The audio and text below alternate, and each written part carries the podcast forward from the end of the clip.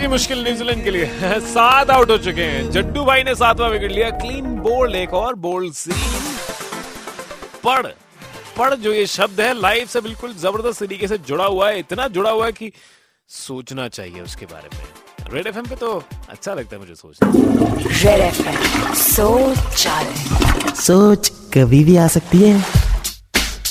ओ ये सोच रहा था शौचालय में अगर आप पढ़ जाएँ अच्छा पढ़ जाएँ तो फिर तो सब घर वाले भी खुश बाहर भी खुश। और अगर ना अच्छा पढ़े तो थ पढ़ ये पढ़ जो है तो लाइफ के साथ है। तो जो पढ़ने वाले हैं वो पढ़ जाते हैं बाकी को थ पढ़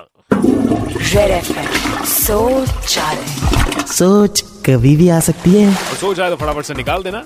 वैसे अगर ना भी कोई पढ़े if you in school college were मैं भी कुछ ज़्यादा नहीं पढ़ा।